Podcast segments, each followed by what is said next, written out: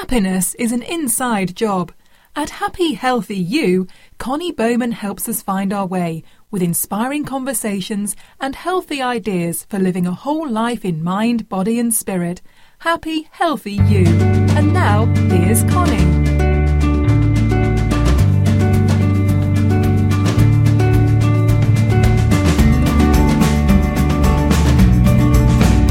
Everybody. Welcome to Happy Healthy You, the podcast. I'm Connie Bowman, the host with the most or the least or whatever, coming to you today from lovely Maryland. Um, so happy to be here.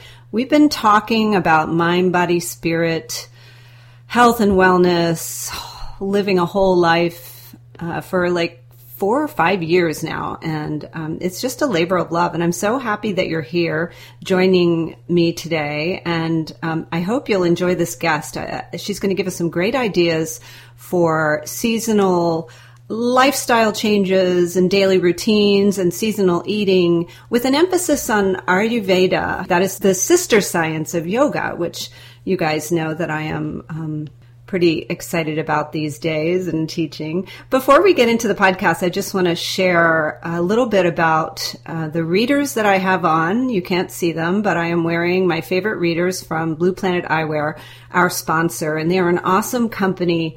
They work through many, many um, different organizations to help people all over the planet um, get a hold of eyewear uh, when they probably could not have otherwise gotten it. So um, if you check out blueplaneteyewear.com and you use the code Connie20, you can shop for beautiful readers, stylish readers, and sunglasses, even though uh, we're entering into the colder uh, weather in a lot of places, you still might want to wear your sunglasses. And they're really cute. So check them out. BluePlanetEyewear.com. Use code Connie20 and yeah, you'll be uh, all set.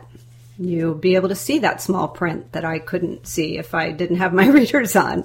So today I'd like to welcome our guest, Susan Weis-Bohlen. She is a full-time Ayurvedic consultant and health coach. She's a vegetarian cooking teacher, which is super exciting for me. She is a meditation teacher and she takes people to sacred sites all over the planet. So we want to talk about a little bit of all of that if we can, but we want to have an emphasis on seasonal eating and some changes that we can make as we move into these uh, colder months and um, yeah, so we can live happy and healthy lives, right, Susan? Thanks so much for coming. Absolutely. Thank you, Connie. I so appreciate you asking me to be on your program, and I am a big proponent of healthy, happy living.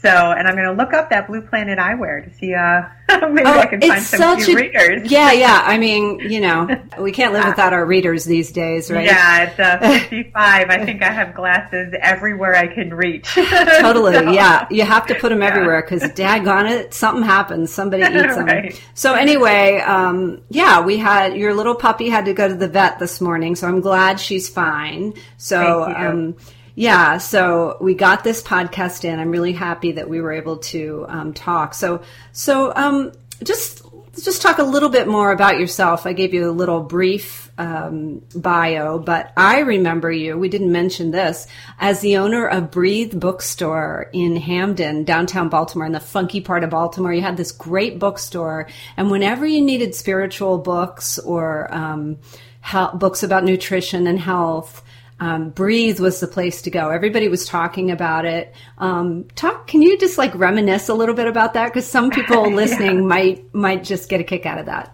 Sure. It was a really really sweet bookstore. I opened it in 2004. Uh, it was at the well, probably still it was Baltimore's um, only metaphysical bookstore in recent times. I think back in the day in the 70s uh, and 80s, there might have been a couple around.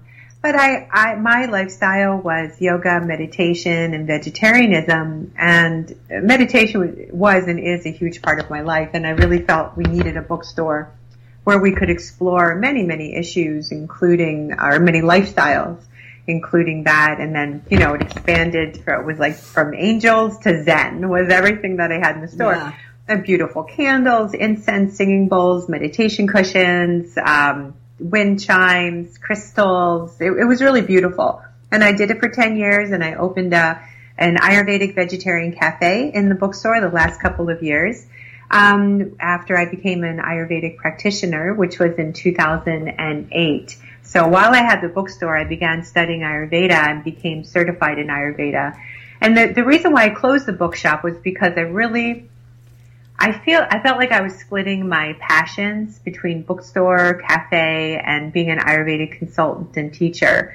And I just couldn't do it all. And one morning I woke up and I then I said, the bookstore's got to go. You just knew. Ten years, yeah. I just knew. Yeah. And I I told my husband, and he said, "Okay, we'll create an exit plan." And we, I think we created a pretty graceful exit plan. We wait, we took about four months to sell everything off and close it down. And then I thought it would take a little rest, but I really didn't. I just went right into um, teaching full time. We moved into a house that had a teaching kitchen. And so I have a 700 square foot teaching kitchen in addition to our regular kitchen. So I teach people here. And as your, your, um, listeners and viewers will see, we're going to be preparing a fantastic Ayurvedic meal for, for the holidays or for any time, uh, this season in my teaching kitchen. And I teach awesome. many classes here and workshops. And uh, yeah, Ayurveda just became really my biggest passion. And 11 years on, it still is. And I'm so happy to be able to share this with people. I have a new best-selling book that came out in February, Ayurveda Beginner's Guide. Um, has been number one on Amazon and other places, and it's a beautiful book that describes everything I'm going to talk to you about today and more. So you can really begin to live an Ayurvedic lifestyle by taking this book and working through it um, to learn how to bring this ancient Indian system of medicine into your life today. I really try to make it um, easier for the Westerner to follow and make it very relevant for today, which it really is. Mm. Gosh, I love everything you just said. Just drives home the point of the importance of living a balanced life that's whole in mind, body, and spirit. So, going back to your bookstore, you knew when it was time to close. You didn't force it to stay open longer than you felt. You started feeling it, and and you kind of learned to let go, right? That's the yeah. thing. Those are the things we practice with our spiritual. And it well, was probably good timing, right? Because then everything went online. right. Right. It was, I know, that was perfect. But the bookstore brought me unbelievable riches, including my husband. Yeah. My, uh, my husband Larry walked into the bookstore on December 8th, 2008. And, um, a, a, little over exactly a year to the date we met, he asked me to marry him, and then we got married a few uh, months see? later. So that was beautiful. Yeah, and then yeah. my first dog, Ella, she was also brought in a, a few months after Larry and I got married. Um, someone was fostering Ella and brought her into the store, and I was like, uh, I'll take her. I want her. I didn't even know I wanted a husband or a puppy. but the, they came into the bookstore and some magic happened and I got a husband and a puppy and now we have three dogs and a beautiful home fantastic life, married for eight years. Oh, and yeah, the messages were very clear. You got to listen.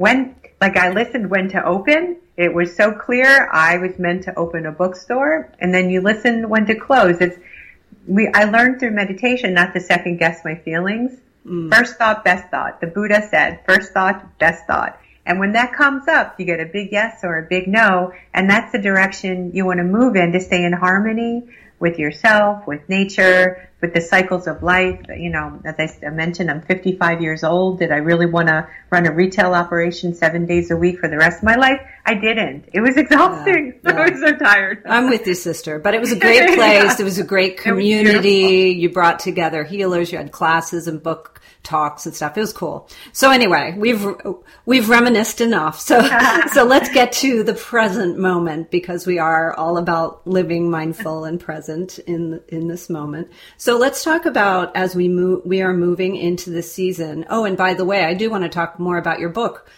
you were so humble. You didn't even really emphasize that we should promote your book, but let's I forget. plug it as much as we can. And also, and also remind me when we cook, when we do the cooking video, I want to bring my yoga class to a oh. cooking. We'll, we'll come and we'll do a yeah. cooking thing. So I have I do to, a lot of that. That's I have great. to write that down so I don't forget. Okay, okay. So, so as we're heading into the colder season, um, talk a little bit about what Ayurveda, I can never say it. Ayur, You did Ayurveda, thank you. Yeah. Every time I say it, I'm like, am I saying that right? Um.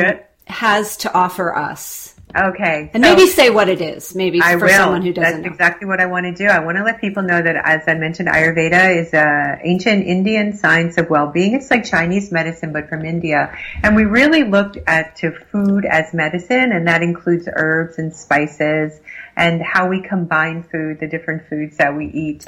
Um, and it is based on the elements outside of us. So it's based on the air, the elements of um, air, space, fire, water, and earth.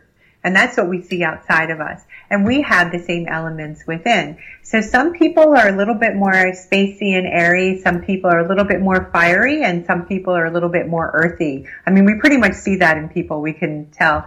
So what Ayurveda and the great, um, rishis, which is a Sanskrit word for the seers or teachers of Ayurveda, over 5,000, maybe even 10,000 years ago in India, they began to notice that people who looked uh, a certain way reacted a certain way to the elements, to food, e- even to emotional situations. They had different ways of reacting.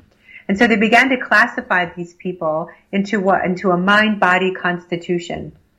And in Sanskrit, we call that the, the doshas. That's D-O-S-H-A. That's sort of like this really sexy part of Ayurveda. Everybody wants to know what their dosha is. So, um, the first dosha is comprised of air and space, and that dosha is called Vata, V-A-T-A. We're in Vata season. The attributes of Vata, I'm watching all the leaves fall as I'm talking Right. to you, and that's so Vata. The attributes are dry and cold and changeable, and it's sort of like exactly this um, fall, early winter season is we see the leaves drying up. We see one day it's hot, one day it's cold. We have a lot of wind blowing things around, and that's how the Vata person is also. They're um, they can have dry skin, cold hands and feet. Um, physically, they're usually a little bit um, like a, a willowy type of person. I like to pick like Uma Thurman or Calista Flockhart um, Halle Berry. These are good examples. Even Nicole Kidman, although Nicole Kidman then leans towards our next dosha, which is a more fiery dosha with the red hair and and uh, the, that's called Pitta dosha. We'll get to. So we can see this in people, and we see it in the elements, and uh, we want to balance this season with the food that we eat and the, our lifestyle changes, which I'll talk about in a moment. The second dosha, Pitta, P-I-T-T-A, comprised of fire and water. And Pitta is the more fiery dosha, hot, intense. Um, they are, uh, they're very opinionated type of people. When they're balanced, they're a really great leader, but when they're out of balance, they can uh, be a little bit um, like critical, judgmental, aggressive, impatient.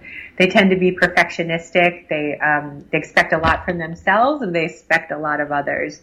So whereas Vata dosha is more because they're quite changeable, they kind of move with the wind, and every shiny new object distracts them, and they go off for this thing and that thing.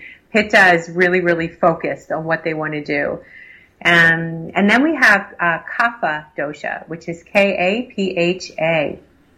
Kapha is comprised of earth and water. So they're a little bit rounder, a little bit earthier. Um, Oprah is a re- really good example of a Kaphic person. Uh, she tried to lose a lot of weight at one point and it didn't work because Kapha is not a thin person. Kapha is um, the stability, the stamina. It's sort of like the foundation for all the other doshas. And when Kapha is healthy and well in balance, they're a great caregiver. They love taking care of others. They're very warm, supportive, caring people. But when they're out of balance, they tend to gain weight. Um, they tend towards obesity, but also all that caring and nurturing can make them kind of like hoarders. Like they take everything in and they don't want to let go. And so that can be a problem and they can become very earthy and watery and that can make them sort of like a couch potato, like a brick. But- Those are the best descriptions of the doshas I've ever heard. That those are Oh, so thanks. clear to me. That just clarified so much. Um, Good, good. But the thing about as as I'm listening and as a lot of our listeners are listening, we hear a little bit of uh, all of them in ourselves. Like we could be a little bit uh, a little bit of a willowy, you know, traveling from one thing to the next and dry skin. And, but then at times we were very focused and energetic and stuff. Like I think I'm Pitta Vata. Probably. I think a little Probably. bit. Like I'm not willowy. I'm kind of stronger and bigger, but I'm, um, I do have a little bit of that. I, I definitely have dry skin and, um, Yeah. I can, I'm interested in t- so many things. Know. so many things. Yeah, that's great. I- yeah, so we also, so you know, we have um, we have a dosha for the body and we have a dosha for the mind. Mm-hmm. So we can be a little bit distracted or a little bit hot and intense, but we might be a little overweight or might be medium build or very skinny. So we can be different. Mm-hmm. And we also go through different stages of life. We change. We have we have our natural born Ayurvedic dosha, which is called a prakriti. Our prakriti is our, how we're born. And then our vikruti is where we're out of balance. And most of us go out of balance the minute we're born. and that, that can shift. And so we want to, as an Ayurvedic, um, uh, through our diagnosis, we, we determine what a person's prakriti is, their natural born Ayurvedic dosha, and then we determine their vikruti where they're out of balance. And we try to gently help them through these daily lifestyle changes and routines and food and herbs and spices, yoga and meditation. We try to gently move them back to be the most balanced form of their dosha. And as you mentioned, we, we're all bidoshic or a little bit tridoshic. Um, the most of us are monodoshic. We have one that predominates, and then we show um, a little bit of the others. But we need all 3 because vata is wind and movement. Pitta is, uh, is the metabolic transformation and changes, and Kapha is the stability and stamina that keeps it all together. So we need all three to function properly. And so that's just like food. We say we have six tastes in food, sweet, sour, salty, pungent, bitter, and astringent. And we need all six tastes in our diet in order to stay balanced. And that's what one of the most interesting things about Ayurveda is that we can really begin to balance ourselves through food. And that's mostly what I, I teach people how to eat and how to shop for food and then how to cook it. Very cool, very cool. And and so we can get in balance, say in the middle of the summer, we can get our our uh, what's the summer Pitta. the pitta, The we can get our pitta in balance and and and then here comes the fall and we uh it, these transitional periods, whether they're seasonal changes or life changes, can throw us off. So, Yeah. um, what are some suggestions? Let's get into the lifestyle and daily Yeah. routines first, and then maybe we can talk about eating. For, Okay, sure. for the doshas. So yeah, as we go into Vata season right now, this is a transitional time period and it's really important to take care of yourself because this is when we're the most vulnerable. Like, let's say we still, where we live in the mid-Atlantic, we really have all four seasons. So we're going from a very hot time rather quickly to a colder time. And it takes us a little while to change out our clothes and get the scarves out and the winter clothes and so on. Mm-hmm. So we're vulnerable at this time of year. And let's say we're still, you know, eating melons and sweet fruits and not yet making stews and warmer foods. So we need to watch to make that transition, make sure that we, um, dress appropriately for the season, which is very important. And, and where we are, it's best to have layers because some places are hot inside and cold outside and moving all over. So we want to be prepared all around. So you want to get out your sweaters and your corduroys and your scarves and your leggings and be prepared for the season, hat and gloves and so on. But be aware that it can change. So we want to um, just just like anything with Ayurveda, we want to be aware of the attributes of ourselves and of the day and so on. And then what we want to do, besides making sure we keep warm, is to uh, uh, make lifestyle changes so that we can um, have an easy transformation into this time of year. And what does that mean? That means we want our food to be easy to digest. That's one of the most important things. We don't do a lot of complicated food in Ayurveda. We do food that um, doesn't take an enormous amount of energy to break down and digest. Because at this time of year, especially, we need that energy to stay warm. So if we're eating a lot of raw food, cold food, processed food, food that has um, pesticides, herbicides, chemicals, dyes, preservatives, that's taking a lot of energy for our body to make its way down to find the nutrients that might be there. And that leaves us depleted. That will leave us cold. That will leave us feeling um, uh, less energetic. That won't, you know, after you eat a meal that contains all those processed foods, you might feel exhausted and that's when you sort of like lay down on the couch and take a nap. Well, if we're eating properly, we feel energetic after we eat. We feel like taking a walk or doing the dishes or going on to our next task for the day. We're not exhausted by it.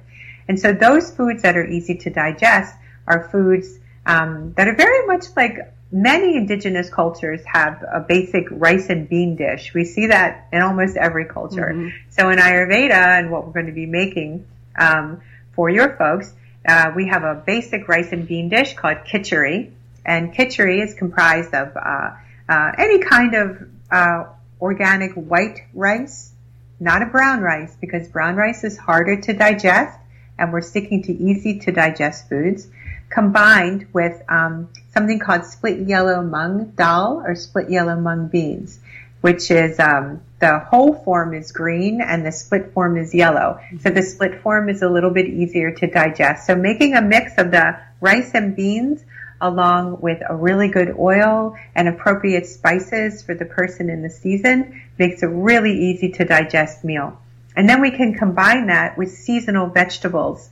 So for this season, we're going into the colder season, so we're looking more at root vegetables right now. So making a khichdi with um, beets or potatoes or turnips. Sweet potato khichdi is like that's what we're going to make. That's mm, wonderful yum. for um, for the season along with uh, greens. So as I mentioned, we try to avoid raw foods.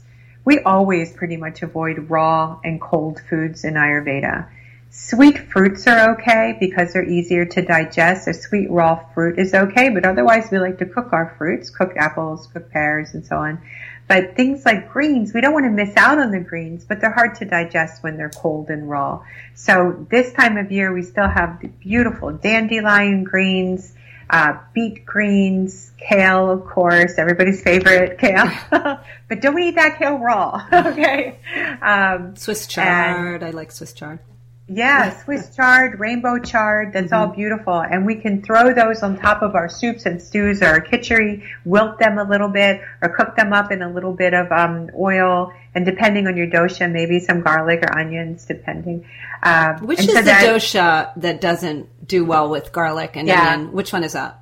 So Pitta dosha doesn't do well at all with uh, with raw garlic, especially because okay. it's very heating and causes a lot of fire. We can use a little bit of it in cooking, but like for instance, Pitta, one of the main tastes that calms Pitta is sweet. So if you roast garlic, it becomes sweet. Mm. So that is a way for Pitta to get garlic is by oh, roasting it. It's really nice. But um, Okay. Onions and garlic can do different things to the mind. So I also have to, when I'm working with a person, if they have an agitated, hot mind, I just have them avoid onions and garlic altogether. Hmm, okay, cool. Yeah. Cool. So we really want to make sure to avoid smoothies and juices this time of year. Ayurveda does not like smoothies at all because they're typically cold and often involve yogurt and mixing fruit and uh, food. And we don't combine fruit and food because that's hard to digest. Again, we're coming back to that notion of easy to digest easy. food. Okay. So if you're going to make a smoothie, if you're totally addicted to your smoothies, I, I tell people to please use hot water or heated almond milk. So if you're using, let's say you are using frozen berries, stick to either fruit or veggies and then add a hot liquid to it. And so at least it's warm mm-hmm. when you're drinking it. Okay. But avoid, avoid the yogurt because that's sour and that we don't like to mix yogurt with any food. It makes a very bad combination um, for digestion. So just avoid that. Yeah, we just upset a lot of smoothie lovers. I know.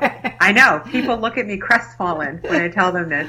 But I will, if I could plug uh, one of my mentors and wonderful Ayurvedic teachers, her name is Amadea Morningstar and she wrote the classic Ayurvedic cookbook called, appropriately enough, the Ayurvedic Cookbook. she has a new book out called um, Healing Drinks, and it's all Ayurvedic oh. healing drinks. And it absolutely amazing, tasty, incredible recipes. We just made one in my fall cooking class, a pumpkin spice mm. healing drink that was raw pumpkin. Uh, that we heated up, pumpkin puree, I should mm-hmm. say, pumpkin seeds, and then we made our own um, spice mix a real spice mix of like clove and cardamom and nutmeg and um, mix that with the warm pumpkin and it kind of It's kind of soupy, but kind of uh, smoothie like. Mm, and the students loved it. It was amazing with some almond milk, but the healing drinks. So you can find them. Mm, that sounds so yummy, especially Yeah. the last couple nights have been kind of chilly here. So, um, okay, well, I, I'm really excited for that video. So we'll we'll have to share that along with this podcast. Um, but how about as far as daily routines? As the days get shorter, um, it reminds me of sleep. 'cause Yes, yes. it's so much harder to get up in the morning when the days are dark. What does Ayurveda tell Yeah. us about those kind of um, things? Sleep. and- Yeah, that's a really good point. In my book, I do mention um, for each dosha, each season, and each dosha, um, how they can sleep uh, better and feel better. So in winter, for everybody, it is natural to go to sleep a little earlier and wake up a little later because of where we live, you know, where it gets darker earlier and so on. And so that's okay if we sleep an, an hour later in the winter time than we do in the summertime. I don't know about you, but I know for sure I definitely wake up earlier in the summer and I can't wait to go outside mm-hmm. and walk the dogs and whatever. And in the winter, I'm like, no, I don't want to get out of bed mm-hmm. because it's so chilly. Yeah. But so we have to listen to our body's inner clock, our inner rhythms. We have our own circadian rhythms. We, that if we're really balanced, we follow those circadian rhythm, rhythms and the seasonal rhythms around us. So we can pay attention to that and shift our sleeping patterns and that's okay. Um, ideally, our day would begin with uh, waking up in the morning, I like to do a little bit of gratitude getting up in the morning. Uh, I just remember one of my clients said to me, when I wake up in the morning, I just, I lay in bed until the panic sets in. because Wait for like, it, Oh wait my for God, it." I gotta go. Right. I gotta go. so all these things are happening. So we don't want to do that. We don't want to wait for the panic to set in in the morning. We want to take a moment or two, take a few deep breaths, mm-hmm. be, think about something you're grateful for, and then get up before we move into stretching, yoga, or meditation, it's a good idea for everybody to scrape their tongue. First, mm. we like to inspect our tongue to see what kind of coating is on it because that is an indication of our health. So overnight, the body works to get rid of bacteria and waste. So when we have, a, a, we should have a really good bowel movement and urination in the morning, and that uh, helps us to to get rid of all the waste that was accumulated throughout the night. So we scrape our tongue with the tongue scraper, and we want to get off anything um, that uh, a white coating or a darker coating. All sorts of things can happen on the tongue. It's kind of amazing when you look. So people should look. And then brushing our teeth, and then, uh, if possible, doing oil pulling. Oil pulling, that's P-U-L-L-I-N-G. That's taking about a tablespoon of either sesame seed oil, organic of course, or coconut oil, and just holding that in your mouth and doing some light swishing for, if you can, up to 15 or 20 minutes. That is also antibacterial. It's great for your gums and teeth and tongue. And it, we, we say that it pulls all the toxins out of your cheeks and your tongue and all those tissues in your mouth. But I've even heard people say it can pull toxins from your entire body. Hmm, And so amazing. after we do the pulling, you want to make sure to spit that into a trash can. You don't want to get that oil into your pipes. Mm. And then, and then, only then are you ready to take something in your mouth because your mouth is clean. And so at that point, we like to um, start our day with hot water with either lime or lemon. Lime is better for pitta dosha. Lemon is better for kapha and vata. And that helps to balance the system. We wake up acidic. Typically the, the body's pH is more acidic in the morning. So drinking lemon or lime water, ironically, that actually helps to alkaline the body.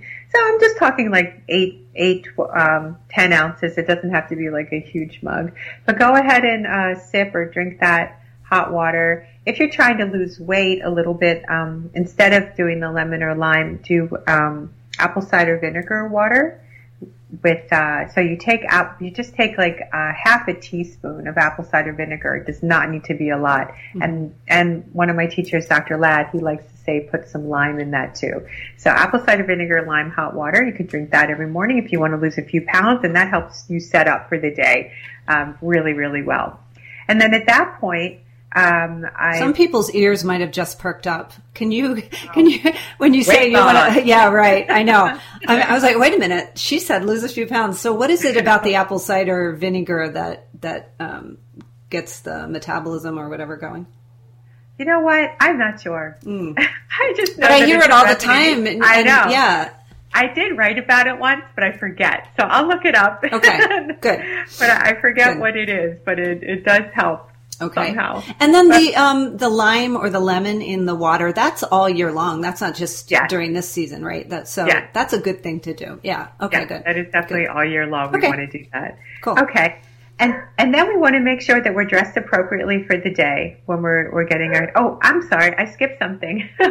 something really important to do at this time of year is to do body oiling, Mm. and that's called abhyanga in Sanskrit. Abhyanga. So abhyanga. So what we want to do is we want to do a whole body massage with um, a dosha appropriate oil, and that's different for each dosha. Is what I'm saying. And so we do a specific massage. We cover our whole body with oil. We go up and down on the long bones, and we go around on the joints, and we try and keep that oil on if possible for 15 to 20 minutes.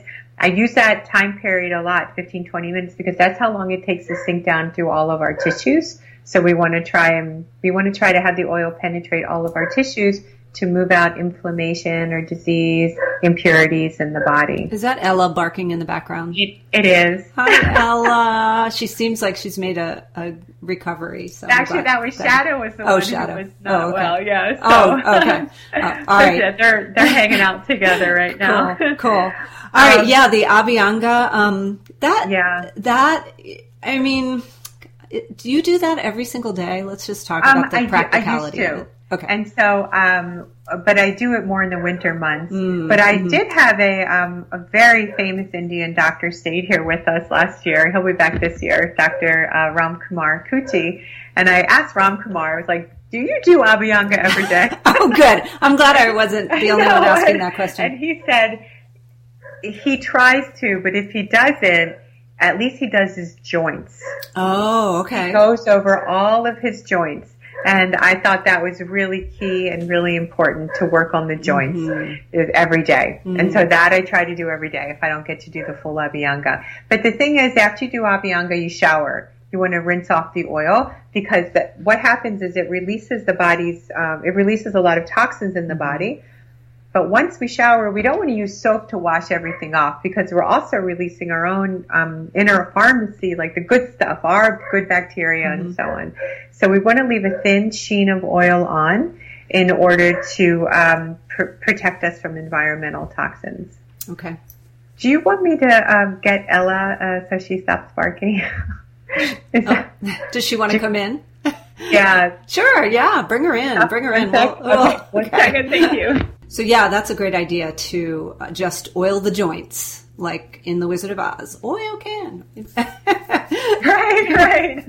Remember how he did that? Um, how about body brushing? Is that is that an Ayurveda? I mean, is, would that be something also that we Yes, so dry, dry brushing Dry is brushing. definitely a thing, and um, it, it depends on the person's dosha. Again, if they're if they're dry and cold and flaky, like a Vata person might be, or if they have skin conditions like eczema or other things that Pitta might have, I don't recommend it. So it's pretty individual. Okay. Kapha does really well with it because Kapha typically has thicker skin. And so dry brushing is definitely a thing. Do one or the other. Don't do both. Okay. Uh, I don't think you need both, but I dry brush at different times, different seasons, and different times of the day. Sometimes I dry brush if I'm taking a shower in the evening. Uh, I'm sorry, if I shower in the morning. If I want to get that really invigorating feeling, I might dry brush in the morning. If I'm taking a shower in the evening, sometimes a long, slow abhyanga is really nice before bed. Uh, it just really drives home the point, Susan, that we probably all need some kind of a consultation to determine our constitution because everybody's so different. So individual. That's Yeah. the beauty of Ayurveda. It is Yeah. not one size fits all. We get to the root cause of what's going on with the person and then each and disease is dosha specific as well, as well as the person having a dosha. So we really need to take a deep look at what's going on and um, you can't really make you can make a few blanket recommendations, but if you really get down to the nitty gritty, you need to know the person, their whole story, their ability to change their daily routine and their lifestyle. Sure. So we really want to work with people individually. And then, in your experience, does Western medicine respect? Uh, are they starting to respect uh, this ancient science a little bit more? Um, I guess you see some pockets of that. Mm-hmm. Uh, for instance, the University of Maryland has a Center for Integrative Medicine, mm-hmm. and they're doing. I've taught classes there for a long time in Ayurveda, and they have other people doing that as well. Okay. Hopkins has a Department of Integrative Medicine, although it's really difficult to even find it. I think mm-hmm. it's hidden in the basement. so it needs to come out of the basement, right? yeah, yeah, yeah. And I even know people who work there who can't find it they want to get involved and they can't find it. Right. So I think what's happening is that the population is forcing their doctors to look more into it mm-hmm. because a, a person goes into their doctor and says, I'm taking ashwagandha, bacopa, brahmi, and triphala, my Ayurvedic herbs, and I'm taking some Chinese medicine things. I want to know how it's going to go with these pharmaceutical drugs or if I even need them. Mm. So the Western practitioner needs to learn a little bit more. Yeah. Something I do see in Western medicine is that they are prescribed prescribing meditation for stress mm, reduction. I know, isn't that cool? And, it's actually yeah. finally coming yeah. around. Let's talk about meditation. And um, is there a difference? I, I, I, would I would just think that a Pitta person might have a little harder time sitting still than a, say a Kapha person who has a little more of a, a rooted sensibility about them. Can you um, talk about that a little bit? About yeah, who, I, I do challenged? in my book too. Mm-hmm. I, I, give really good examples of Vata, Pitta, and Kapha ways of meditating, and also of yoga. There's yoga for each dosha, mm-hmm, sure. and to calm each pose, and pranayama, breath work for each dosha. So yeah, so uh, I think Vata dosha. Um, what happens with Vata when when she or he sits down to meditate is their mind is all over the place. Mm-hmm and they don't think it's possible for them to meditate. But the, what we teach them is that it's normal for the mind to be all over the place because that's what the mind does. So right. we teach techniques for breathing and groundedness for how to work with your thoughts so that even if they have runaway thoughts, they can still manage to be still for a period of time. Pitta dosha has um, very intense, fiery thoughts and probably also is thinking, what the hell am I doing just sitting on my ass? Yeah. I gotta get up and do something. Yeah, right. I have other things I need to do. This isn't important. I gotta move. Um, so we teach Pitta the benefit of being still and being more introspective because Pitta is often looking outside of themselves, not only to get things done, but to blame other people for when things don't get done if they're not bound. Right. And so we want Pitta to just look within and also to learn how to be less rigid and more flexible in their thinking. So we work with Pitta in that way. Kapha dosha, she can sit around all day long in meditation. Yeah, yeah. so we need to get her up and moving. But um, walking but meditation for the Kaphas, right? I know. Yeah, exactly, exactly. Yeah, Kapha's a natural at meditation. yeah. Oh gosh, it's so Ayurveda is so just just like yoga. I mean, it's so rich with um, tradition and so many um, specific things that I don't even know. I don't know the words, but interesting. It's very interesting. So I see what, what has drawn you to this Ayurveda. So. And you know, yoga, meditation, and Ayurveda, they come from what's called the Vedas, mm-hmm. V-E-D-A-S. The Vedas were um, a system of living of um, mantras, rituals, insights, uh, Vastu Shastra, which is like Indian feng shui, Jyotish astrology, which is a different from Western astrology. Mm. It was an entire way of life. The Vedas predate Hinduism and Buddhism, right. and where um, and Ayurveda was the medical system, the very first medical system ever invented and written down. First surgery ever performed and written down was through Ayurveda. And so yoga and meditation being part of this, um, med- yoga was created in order to help people meditate longer mm-hmm. because they found their bodies were getting sore and they weren't able to sit in this position. So I don't really know the exact number, maybe eight or 12 positions. That was what was invented in yoga, a different asana, so people could sit longer in meditation. Now, yoga has become something else. Right. But it's good to remember the Yoga Sutras, which gave us a way of life, and the yoga positions were designed to help us be more comfortable in our own bodies. And so when I see people using yoga for weight loss or, you know, other things or flowing from one position to another without giving um, time and mindfulness to alignment and posture and so on. Uh, yoga is about the journey. It's not about the final mm. pose. Ayurveda is about the journey. It's about um, it's about longevity and prevention. It's not about am I doing this right this very moment? It's about creating an entire an entire lifestyle mm-hmm. based around it, and that's same very important for yoga and meditation as well. Mm-hmm. To learn how to incorporate it in your entire life, not just for this one specific purpose or you know everybody's ears perk up with weight loss. Mm-hmm. I that's what a lot of people think, but it, it's mm-hmm. true. I lost over 60 pounds 10, 12 years ago with Ayurveda. It's the only thing that ever kept my weight off was that. And so I'm very grateful to Ayurveda for that so I could stop thinking about that and just move on with my life. so distracting. Yeah. All yeah, these distractions. Yeah, so we, we want to do that. We want to mm-hmm. get rid of these distractions so that we can be the best that we can be. And more importantly, so that we can help others be the best mm-hmm. they can be. That's what I believe this is all about service. It's yeah. all about service. So we help people this is my my little mantra. I like to help people get over their shit so they can help someone else get over their yeah, shit. Yeah, yeah, the ripple effect. I love it, Susan. Get over your shit already. We got to yeah. help somebody else. I I feel like Saint Irenaeus, I think it was, the glory of God is the human being fully alive. And I always think about that. I feel like these modalities just give us the ability to find our true selves and then find union, which is yoga, the meaning of yoga, right? To yoke yeah. or to bind union with God or self or yeah. the universe. Yeah.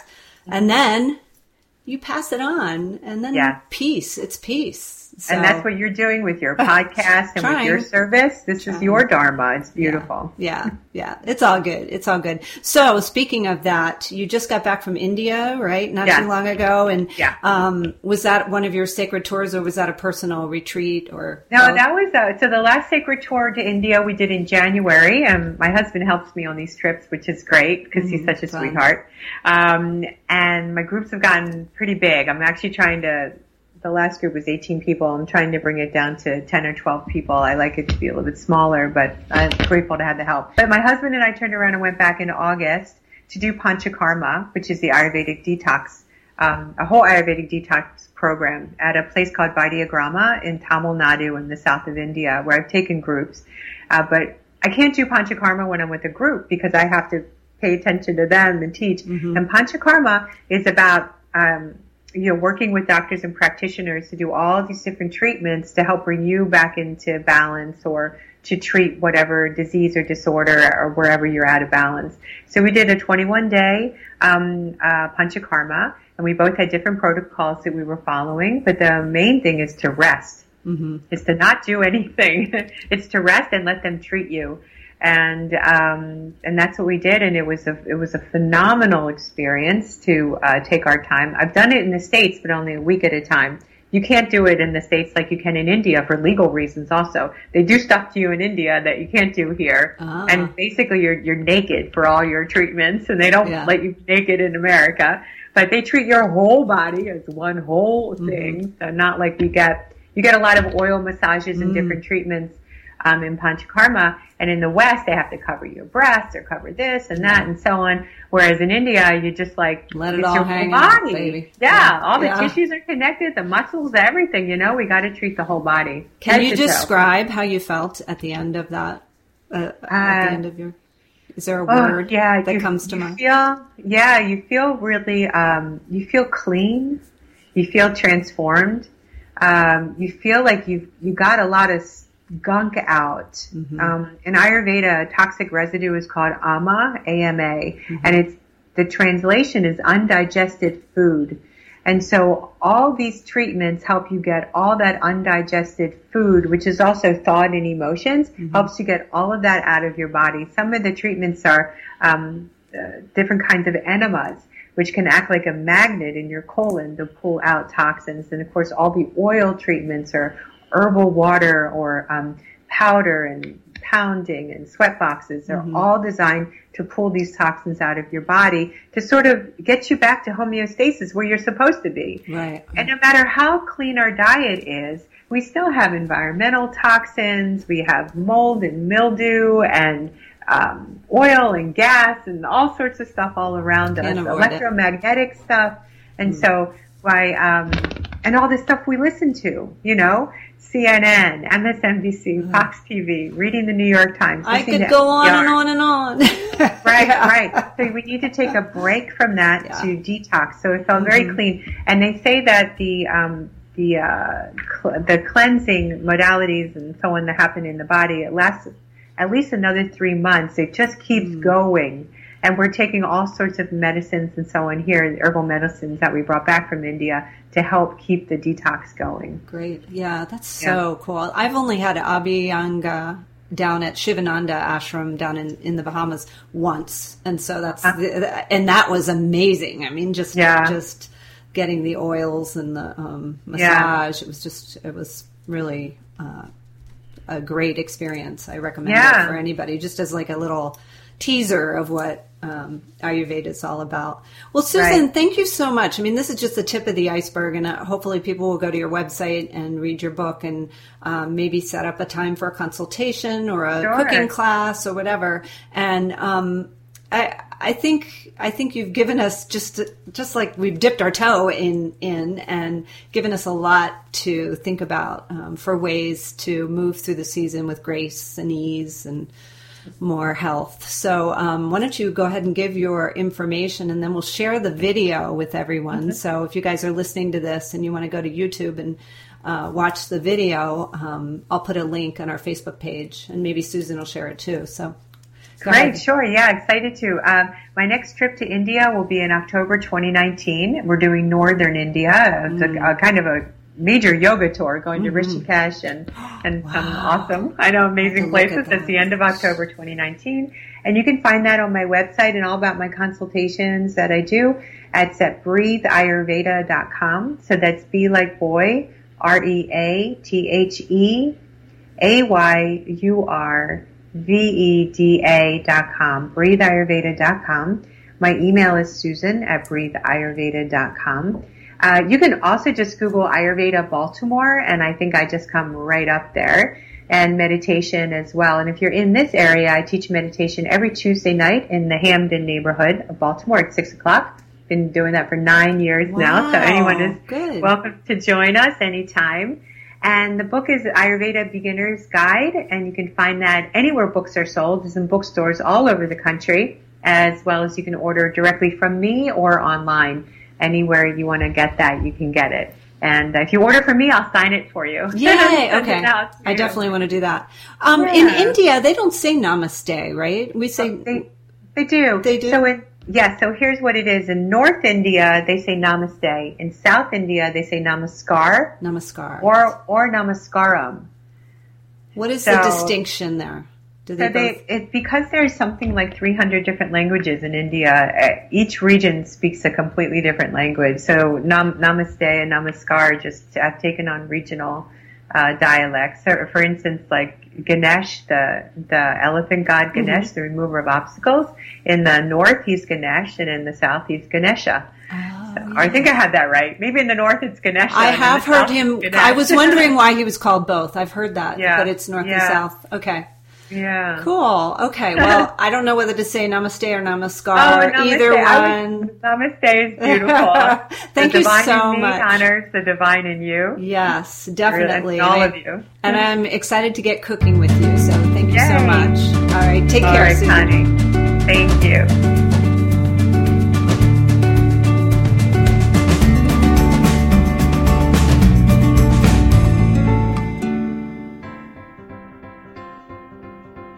What would you do with an elephant in your room? Hey guys, it's Connie Bowman. I'm excited to share with you, my favorite listeners, that I have written a children's book called There's an Elephant in My Bathtub. It's a sweet book for children ages about 2 to 7 about a little boy who, after leaving his animals all around the house, comes home from school to find there's a safari, a party happening in his room. What it really is, is a dad with a wild and fun imagination who creates a sweet story out of something every parent eventually encounters. Toys all over the house. There's an Elephant in My Bathtub will be a book to read over and over again with your child. It's now available for pre-order on Amazon and Barnes & Noble. For more information, visit the Connie Bowman Facebook page or click on the book page at conniebowman.com. Thanks and happy healthy holidays.